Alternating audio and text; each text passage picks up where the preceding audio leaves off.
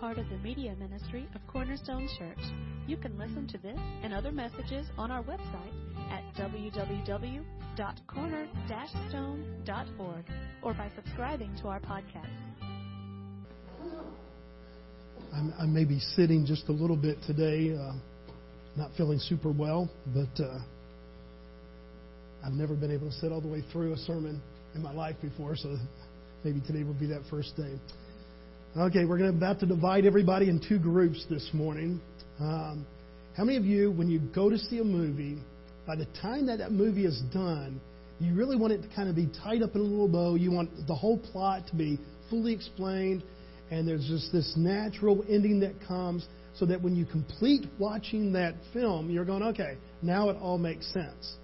Or are you the type that likes the movies that leaves you, even as the closing credits go out, you're going, hey, wait, I don't know that it explained everything. Now, how many of you are like the first type that you want everything done? You want to watch a movie and you want it to end when it says the end. Okay? How many of you are the other type? You're going, you know, I kind of like the challenge of still not knowing. Well, the ones that just raise their hands to that latter question, you're going to love this passage because there's, a, there's going to be a lot of questions that we simply do not answer about this uh, because it's just, I, I don't really know that we have a firm grip to be able to say, hey, we have nailed this down. This whole passage here is challenging, uh, not because it's, you know, just hard to understand, but because, uh, and, and, not that it's incomplete. None of God's Word is incomplete. Uh, but it's because it really deals with an area that we're a little bit, um, I, I guess we see both sides of. It's about faith. It's about healing. It talks about anointing with oil. And, and when we get into those things, some people begin to, uh, let me just say it as theologically as I know how, freak out. They, because you know when they begin to think, okay, you're going to lay hands on me, you're going to rub oil on me, and all this. A lot of people just they don't know how to, to to deal with that, even though it's right there in the Bible. And they go, okay, maybe that was just something for a long time ago, but you know we have doctors for that now, Pastor. So is this still current? Is this still something that we're to do? And so we're going to explore that a little bit. I, I would tell you, especially in, in prompting to that first question, you will probably leave here today with more questions than we answered. Okay? It just it's the nature of this kind of text. And if you're one of those that likes everything tied up in a little bow, you're going to be a little bit strained because it's one of those. I don't know that we can even biblically come to some conclusive answers on some of these things. And we see this even as different denominations and different people practice this. We some, see some denominations uh, actually building some of their liturgical doings on this passage.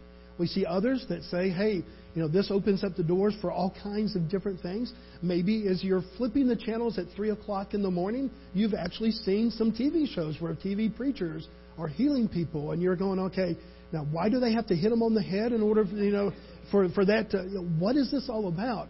And, and for somebody who's not really, uh, basically like all of us, that's not super familiar with that culture or that background, it can really come off very strange.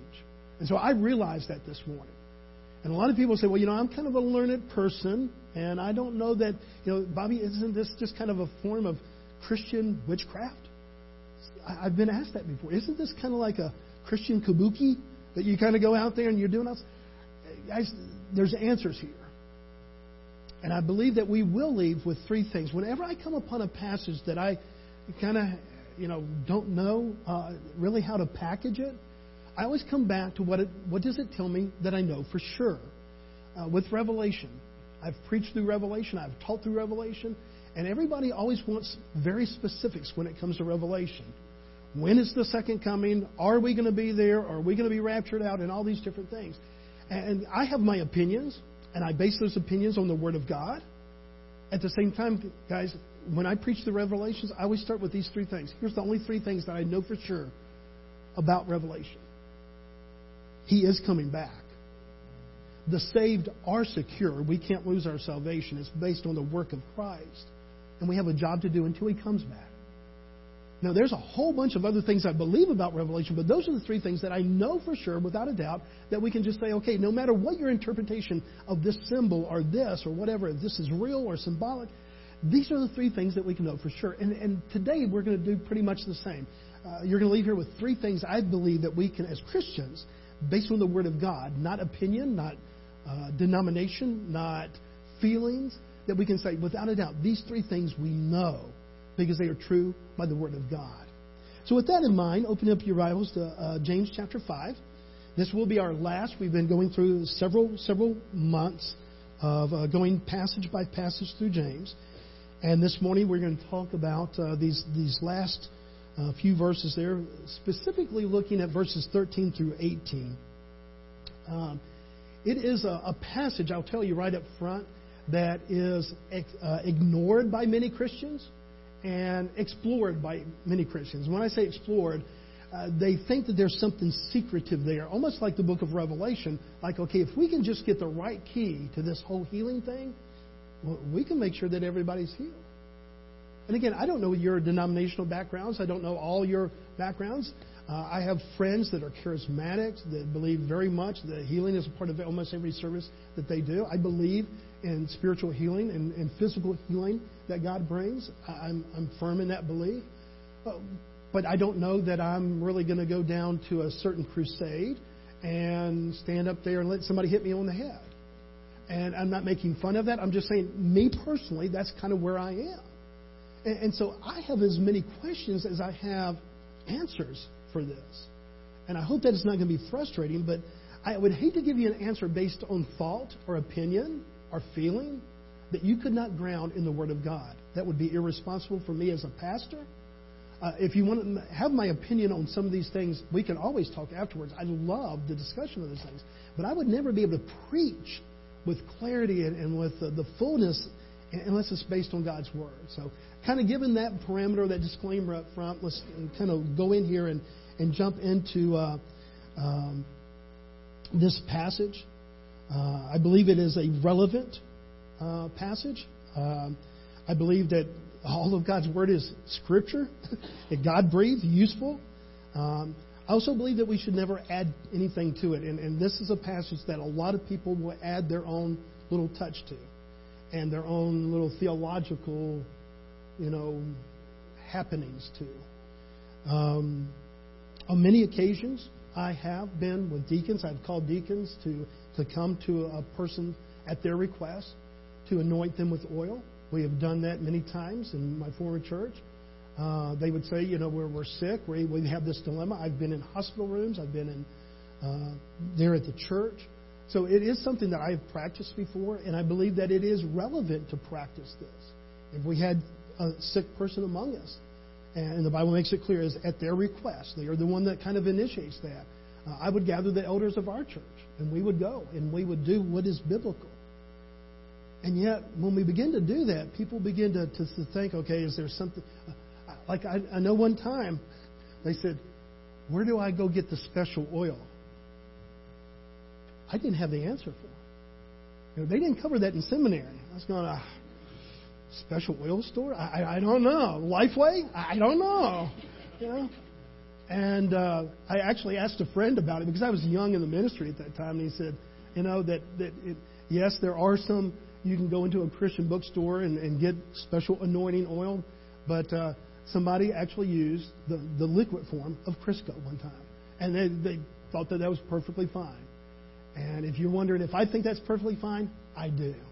Because what we're going to find as we get into this passage, it's really not about a secret oil. It's not about a secret prayer. It's not about a secret anything. It's all about the finished work of Jesus Christ.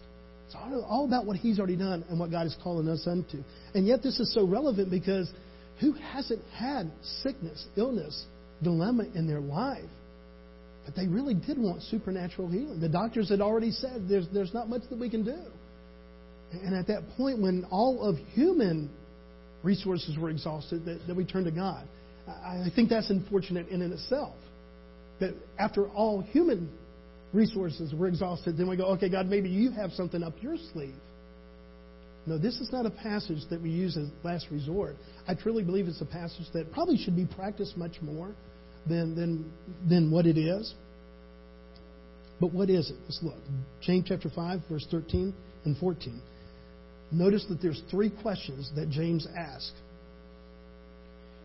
Is any among you suffering? And that word suffering is all encompassing. He's not just talking about physical. That could be emotional. It could be financial. It could be that. He's using a very generic word there in the Greek. He's not talking specifically at this point about physical sickness.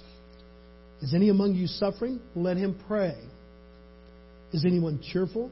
Let him sing praise. Is any among you sick? Let him call for the elders of the church and let them pray over him, anointing him with oil in the name of the Lord.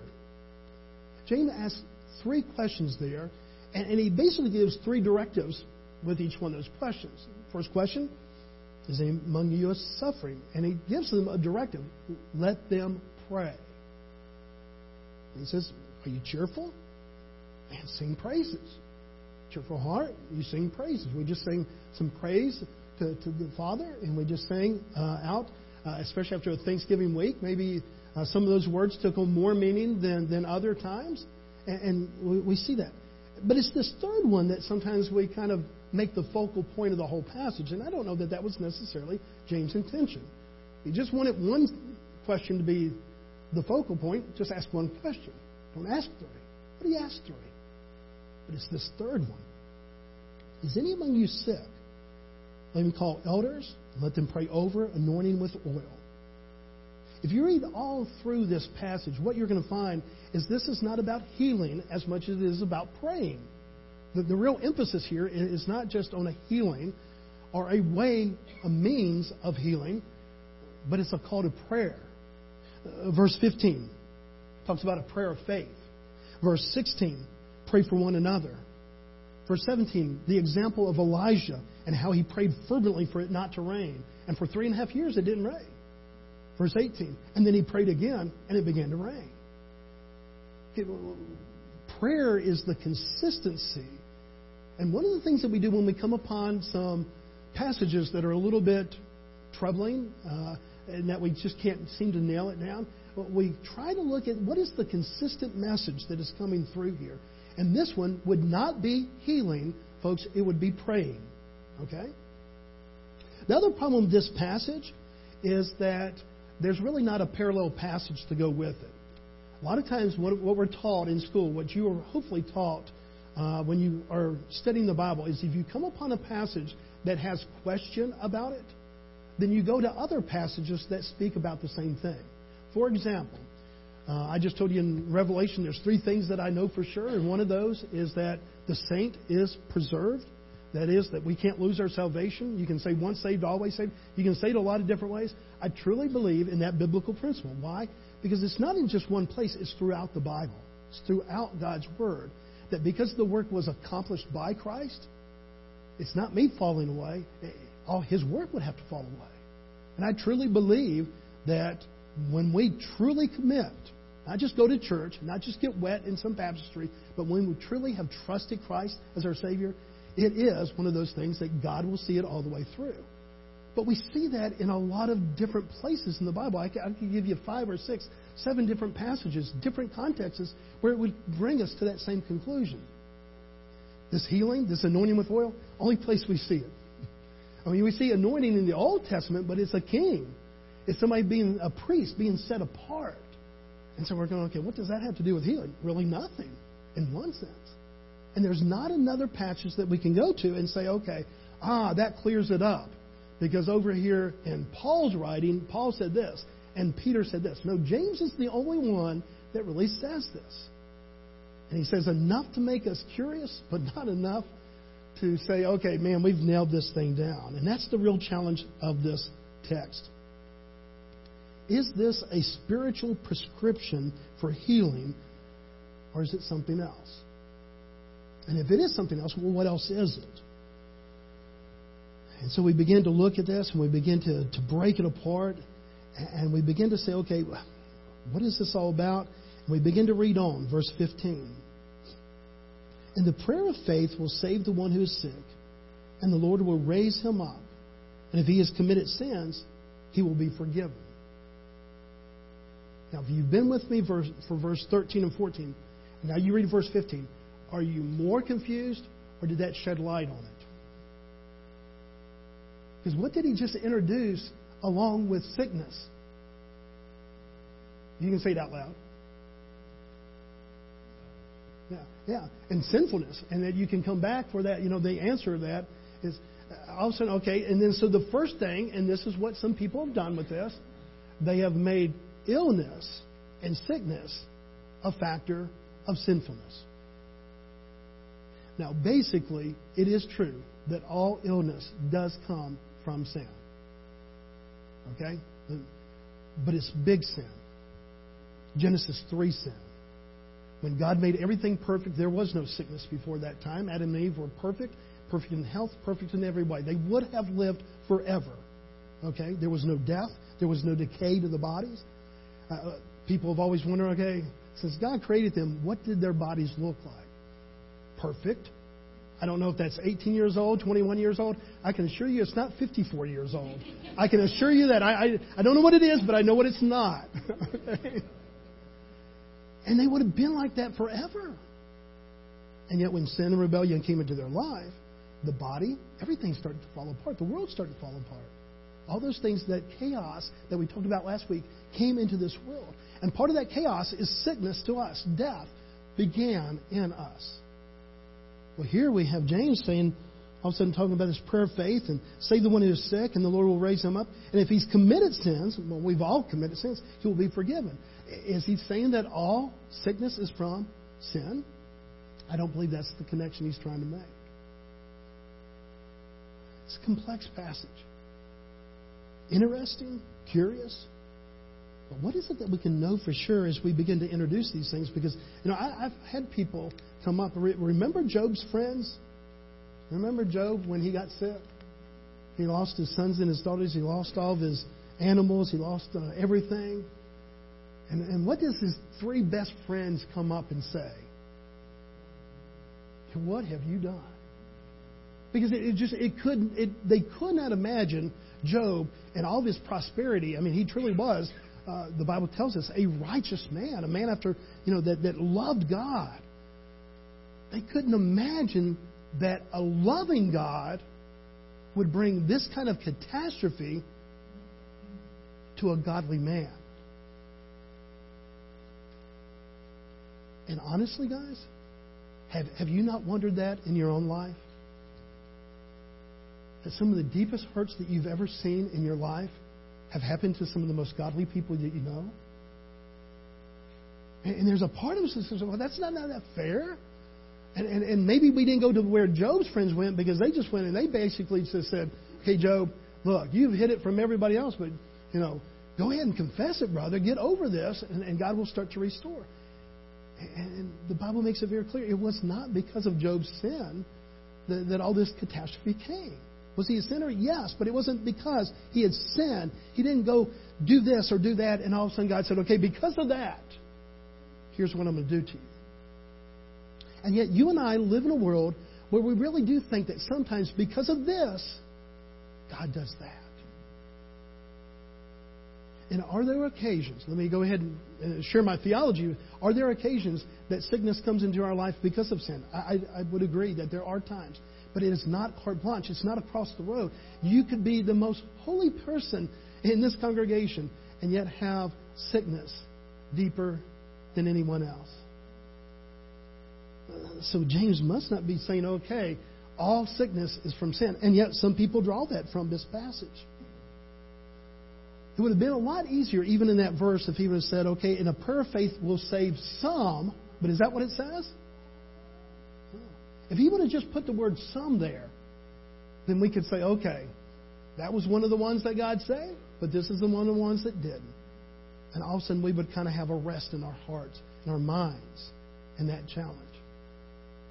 But here he says a prayer of faith will save the one who is sick, and the Lord will raise him up. What is this prayer of faith? And this is where theologians have kind of tried to find the magical key. They've tried to find, okay, what is this prayer of faith? Because if this prayer of faith is that powerful, then I want to know this prayer of faith. Is it certain words? Is it a matter of heart, a mind? How many of you so far are more confused now than you were when you came in? It's okay to say yes. It's a tough passage, guys. And theologians have been looking at this for 2,000 years, and, yet nobody's written a book, book, all the answers to the problems of James. You know, nobody's. I, I would have read it, and that's what you would be hearing this morning. Okay, but but th- these are dilemmas. So what do we know for sure? Instead of, I hope it doesn't bother you that we're not going to try to solve every one of those questionable things, because even if we had to six o'clock tonight, we wouldn't be able to even begin to, to uncover some of those things. So here's what we're going to do with our time as we go through this passage. Since there's a lot that we can't know, what are some things that we can know for certain? Not so much try to uncover and, and unlock every mystery of the things we can't know, because there's neither the time nor the intellect to be able to do that. But what can we know? Number one, what can we know? We know that God can, but does not always heal every hurt, human hurt. Would you agree that that is a solid truth that we can base biblically? Not just our emotions, not our feelings, not what we want God to be. Is this true about God and what God would say about Himself? Yes. And, and we can point to times when God truly could have healed, but He didn't. Maybe the poster boy for this is the example that I use the most often, but the poster boy for this is Paul.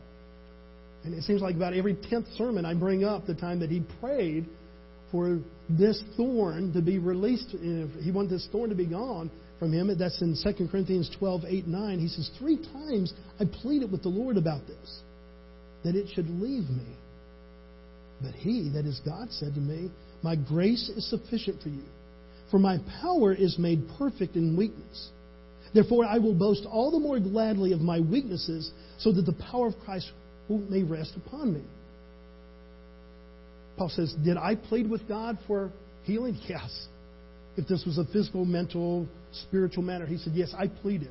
And that word plead in the Greek is a very strong word. This wasn't, Hey, if you feel like it, God, will you take this from me? No, this was a pleading. This is on your knees crying out to God, Will you take this thorn from me? Three times he says that he has pleaded with God to do that. And yet he says, But God said no.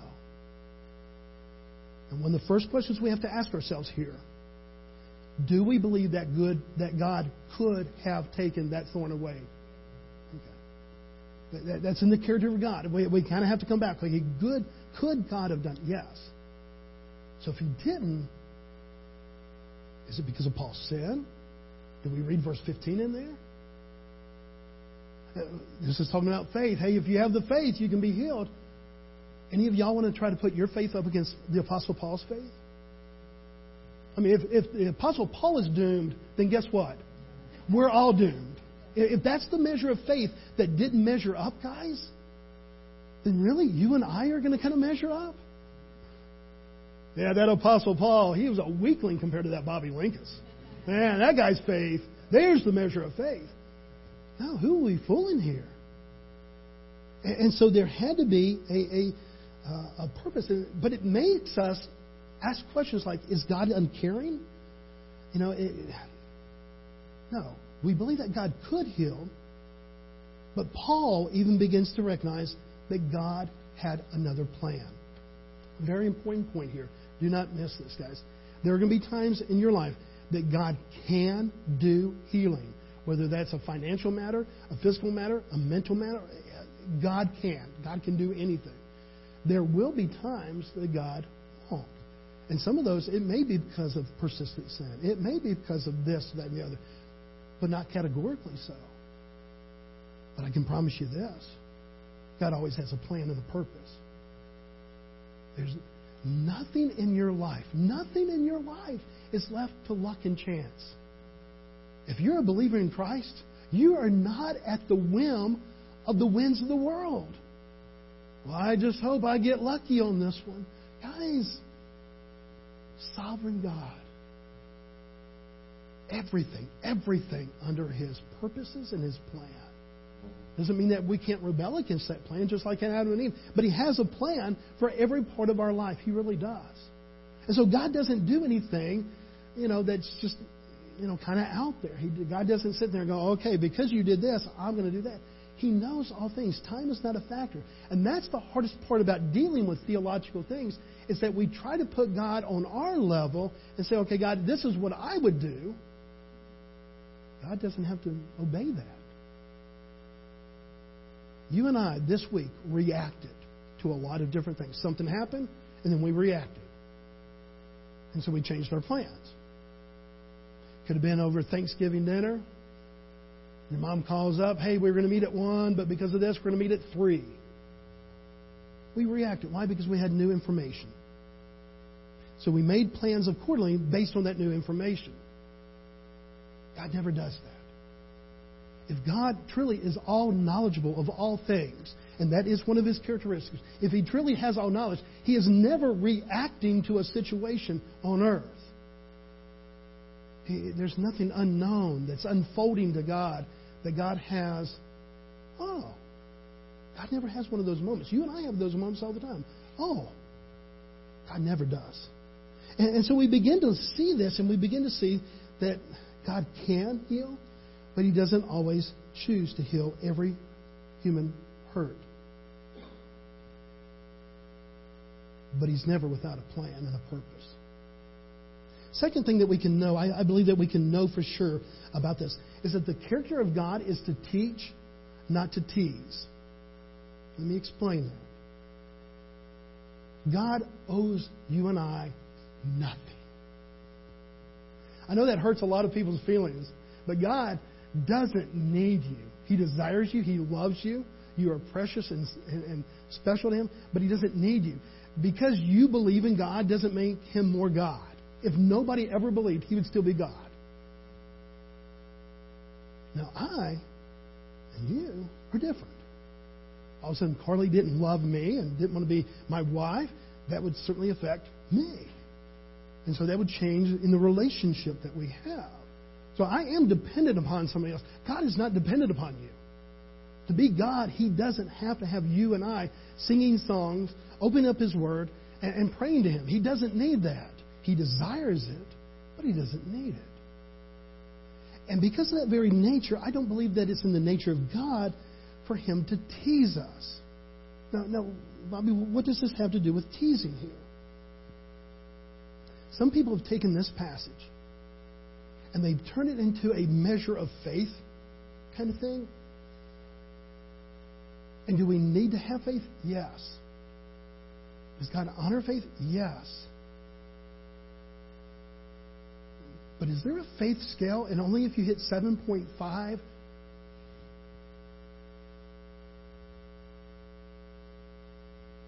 mean, let's be real practical, guys.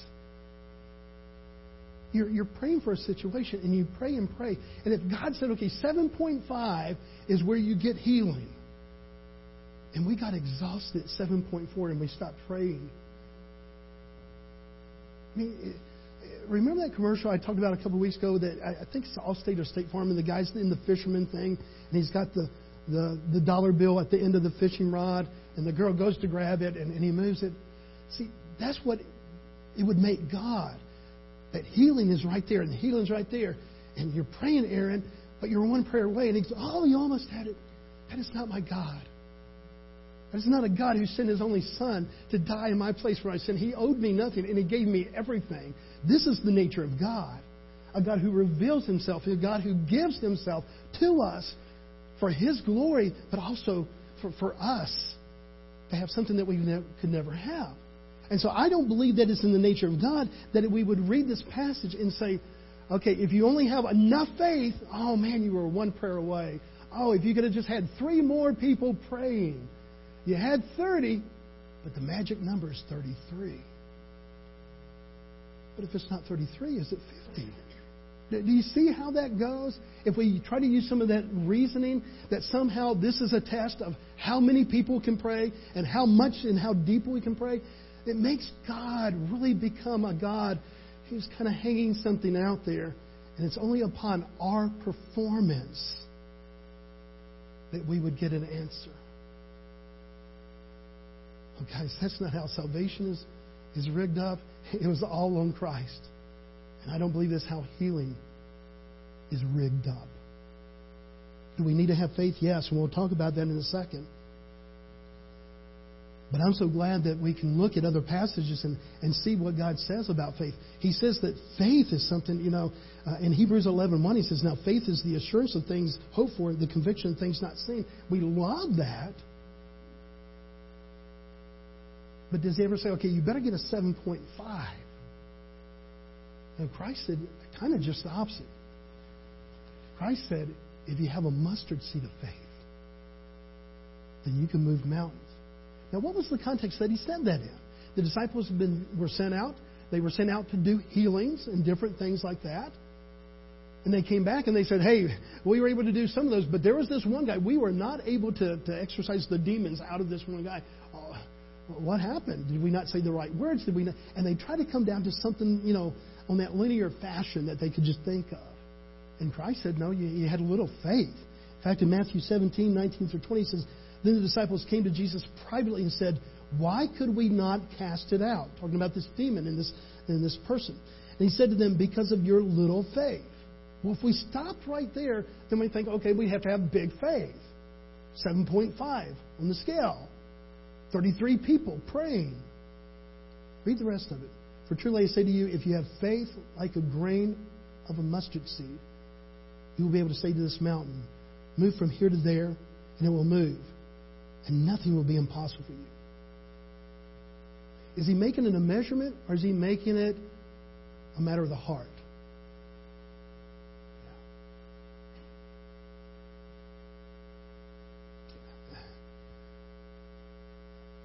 I, am honored, but also embarrassed when people say this.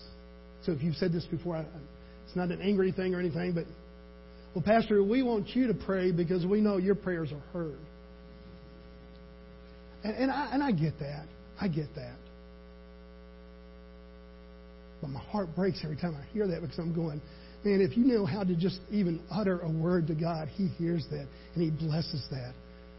And especially if you're a saint, the priesthood of the believer you don't need a pastor. You don't need a person. You can go straight because of the finished work of Christ. You go straight to our loving God. And the throne room of God is open to you. And you may not have the words to say, you may not be able to say fancy little theological things, but if your heart is open to the loving God, it's a mustard seed and it moves mountains. And I promise you that some of the most simple prayers have been heard by a mighty and holy God more than any kind of sanctimonious prayers some pastor said. I promise you. So, what can we know? That God is using this to teach us. To teach us what? To teach us faith. You've got to have faith, but in order to exercise faith, I believe that you, you really get an increase in faith. And that there's going to be many times in our lives that uh, that we find that we are utterly dependent upon God and there, there is no other answer. But isn't that the truest form of faith? Is that when we don't have any other answers? Guys, can you show 11, uh, Hebrews 11.1 again? I mean, isn't that what the description that the writer of Hebrews gives to us? Now, faith is what? The assurance of things hoped for. We're, getting it. It's right after that. There it goes. Now, faith is the assurance of things hope for, the conviction of things not seen. Not the conviction of things seen, then it's not faith. That's why I said last week, you're not going to need faith in heaven. When you pack your bags for heaven, guys, one thing you don't have to put in there is the extra measure of faith. Because the Bible says you will see him as he is. And I've never seen God. I've seen the work of God. I've never even heard God audibly. I've heard God speaks to me every day. You hear God. I don't know if you've heard Him audibly. I, I haven't. But that's where faith comes in. When God puts something in your mind and your heart that you're just convinced of. And so that's what I believe that He's teaching here is that when we have this prayer of faith, what, what does it take more faith, guys? To see somebody healed or to trust God when the healing doesn't come? Which one really requires more faith? I prayed earnestly for my dad to be healed. Prayed earnestly. And my mom prayed in her church, and many churches prayed. And what a cruel, cruel thing it would be if we got to heaven one day and God said, Oh, you were at 7.49. And I wanted to kind of wave, you know, give you the curve there and give you a 7.5 because that was the magic number, but you didn't get it. You were one prayer away. What a cruel God. It's not a loving God. That's a cruel God. But that's not my God. Does it take more faith to say, okay, God, your will be done? To trust what we cannot see? That's an incredible faith, guys. And that's where we struggle because there's every human emotion. Uh, when it's a dad, a friend, and they've been given this, this, you know, the doctor said there's not much that we can do. That's just sad. And every human emotion says, okay, we want healing to take place. And yet that's what the ultimate teaching of faith is. God, I trust you, even though I don't see the purpose. I mean, guys, this is we've got to have the, the Bible jump off the pages and into our lives. I mean, my hope and my prayer to make it real personal was that my grand my father would be there as the grandfather in two weeks as I walk my my daughter down the aisle to get married. Why would I not be praying to that end? And yet when he passed, okay, God, did you let me down? Or God, do I have an inherent faith that even though I cannot see this, I believe because who you are, you're a God who has a plan. And sometimes all we're going to have, guys, all we're going to have sometimes is the hope of the character of Christ and God. And we're not going to have any other earthly answers. And there's a part of that, human wise, that stinks. Let's just call it what it is. It just stinks because we want answers. we but, but really, if God gives you an answer, would you not start arguing with Him? I mean, really, if God said, Well, my reasoning is this, Job, and Job would come back, Well, you know, why pick on me? Go to Fred. Go to go to this person. Go to, to this person over there. Why me? Last thing. What can we really know about this? A lot of things that we can't know, but what can we really know? Number three, prayer matters. I can bore you to tears if I haven't already done it this morning. I can bore you to tears with the theological case of why pray when we have a sovereign God. I can get really intense with that. I love that discussion. If He's a sovereign God, He knows all things. The last thing He needs to do is be reminded by me of, you know, the widow down at the end of the street. I mean, and, and you can really start to run away with that in a logical way. And yet God said prayers matter. I mean, James, uh, not just this place, but, but every, we, we see that prayer does matter.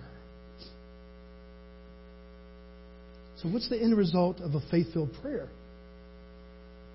And this may be the, the biggest question that you will answer this morning. Is prayer to change the desires of God or to change your desires?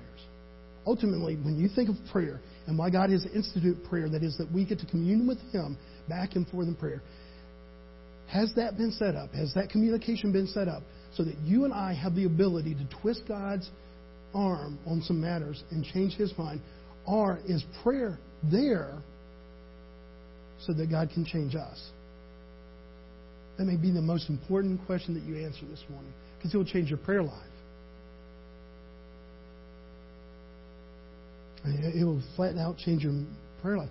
Verse after verse after verse uh, would back that up, uh, such as Numbers 23:19. God is not man that he should lie, or the Son of Man that he should change his mind. And I can give you verse after verse after verse that God does not change his mind. Then why pray? Because prayer wasn't there for me to twist God's arm.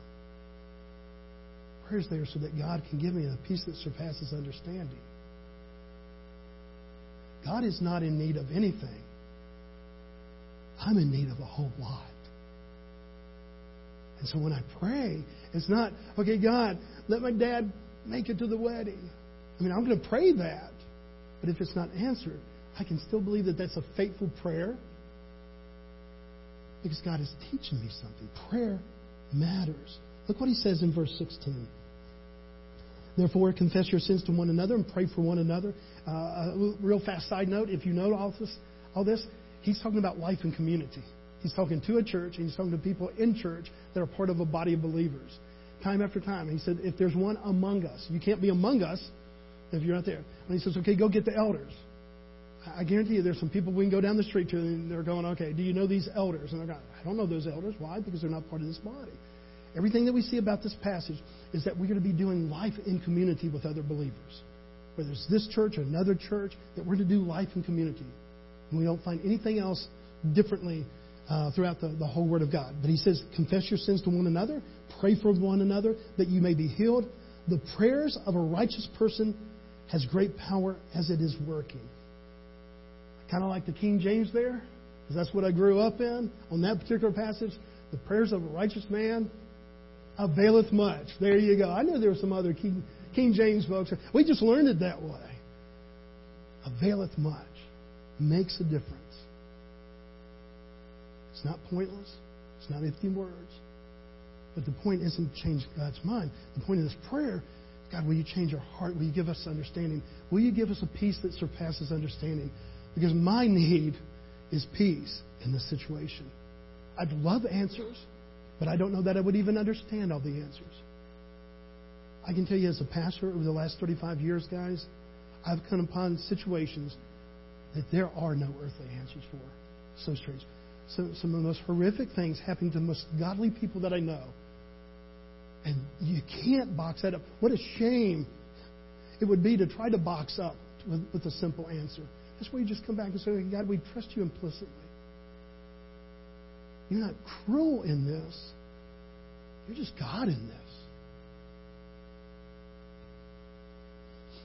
In a way, verse 16 seems to be very man oriented.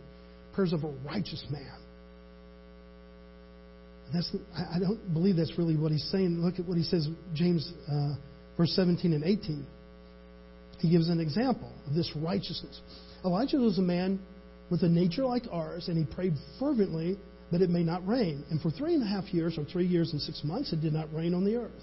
Then he prayed again, and heaven gave rain, and the earth bore its fruit. That's taken from 1 Kings 17 and 18.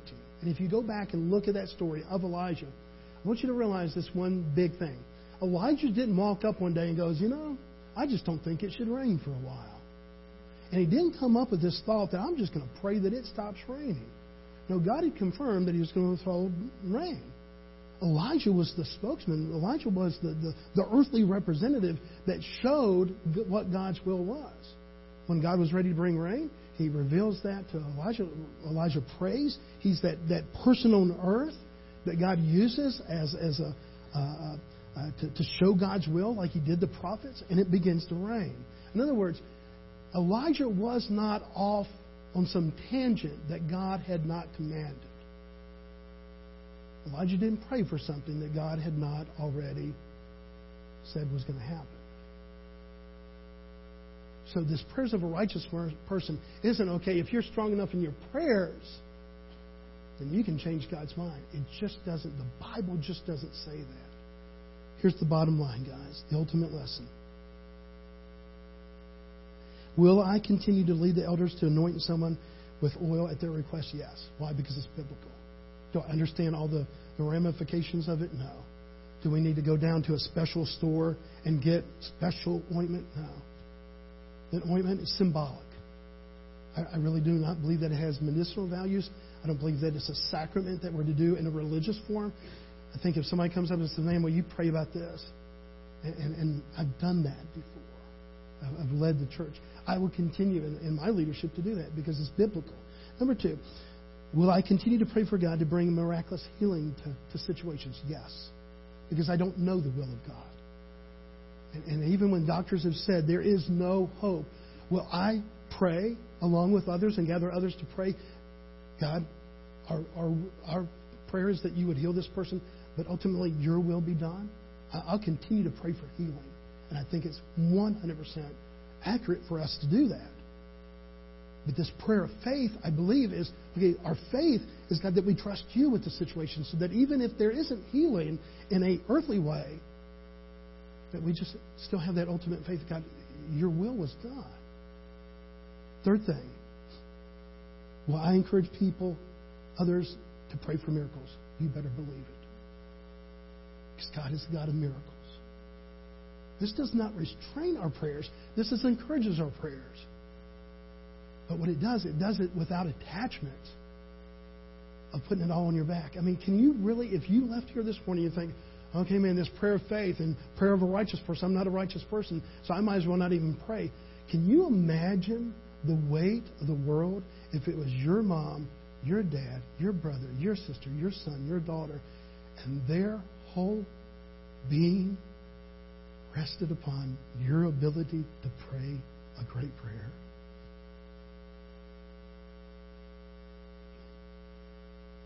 There was only one person that ever had those shoulders to carry that. And he was Christ. And he carried to the cross. He paid the full penalty for our sin, and he rose again on the third day. Your shoulders not big. Are we encouraged to pray? Yes. Keep on praying. But it's not on your shoulders. You're not that powerful of a prayer. I mean, if we start to believe that we're going to attach all kinds of things, okay, it has to be this special word. I'll pray in the Greek. Because God obviously understands that because that New Testament was written in Greek. Or I'll start praying in a holy language that only God can understand. You see how we can start really getting off the point and how it puts the focus back on man? And the focus is not on man we have one hope, and He is Christ. And in Him, what we can find hope for even those very hurtful situations. Friends, family members that are hurting, pray for them. Pray for strength. Pray for miracles. But the prayer of faith, I believe, is that God, I, I rest all this with you. And that's taking more faith than if you were to heal this person.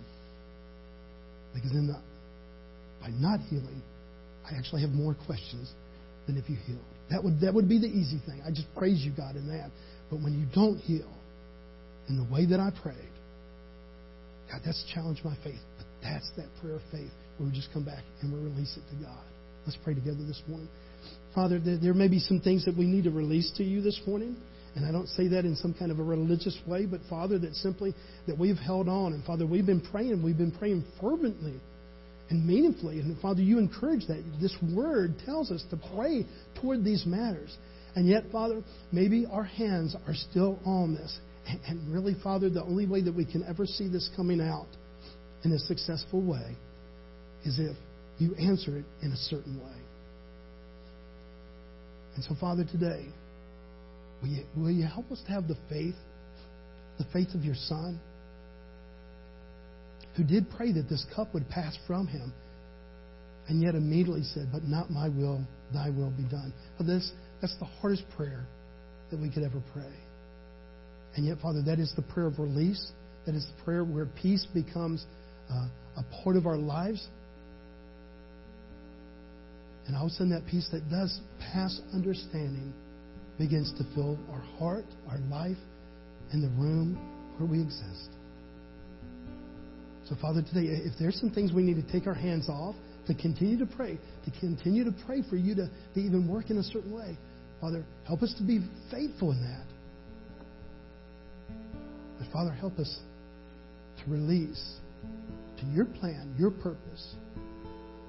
For you are good and you are loving and you are mighty, and you are holy. And let us rest in that. We love you, Father. Thank you today, Father, that you didn't make prayer some kind of mechanical thing where we have to pray 45 times these certain words and we have to march around the city and do this and that and all these things, Father. You said if we just come with broken hearts, trusting hearts before you, even with faith as a mustard seed, that we will see mountains moved. And Father, I would pray that even this morning, that mountains would move from our lives, our friends' lives, our families' lives, because we are faithful in prayer. We love you, Father. We pray all this in the one who made it possible, Christ our Lord. Amen.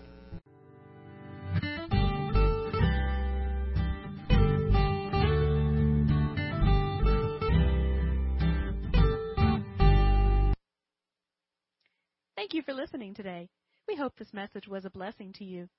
To learn more about our church or our media ministry, you can visit us online at www.corner-stone.org or find us on Facebook.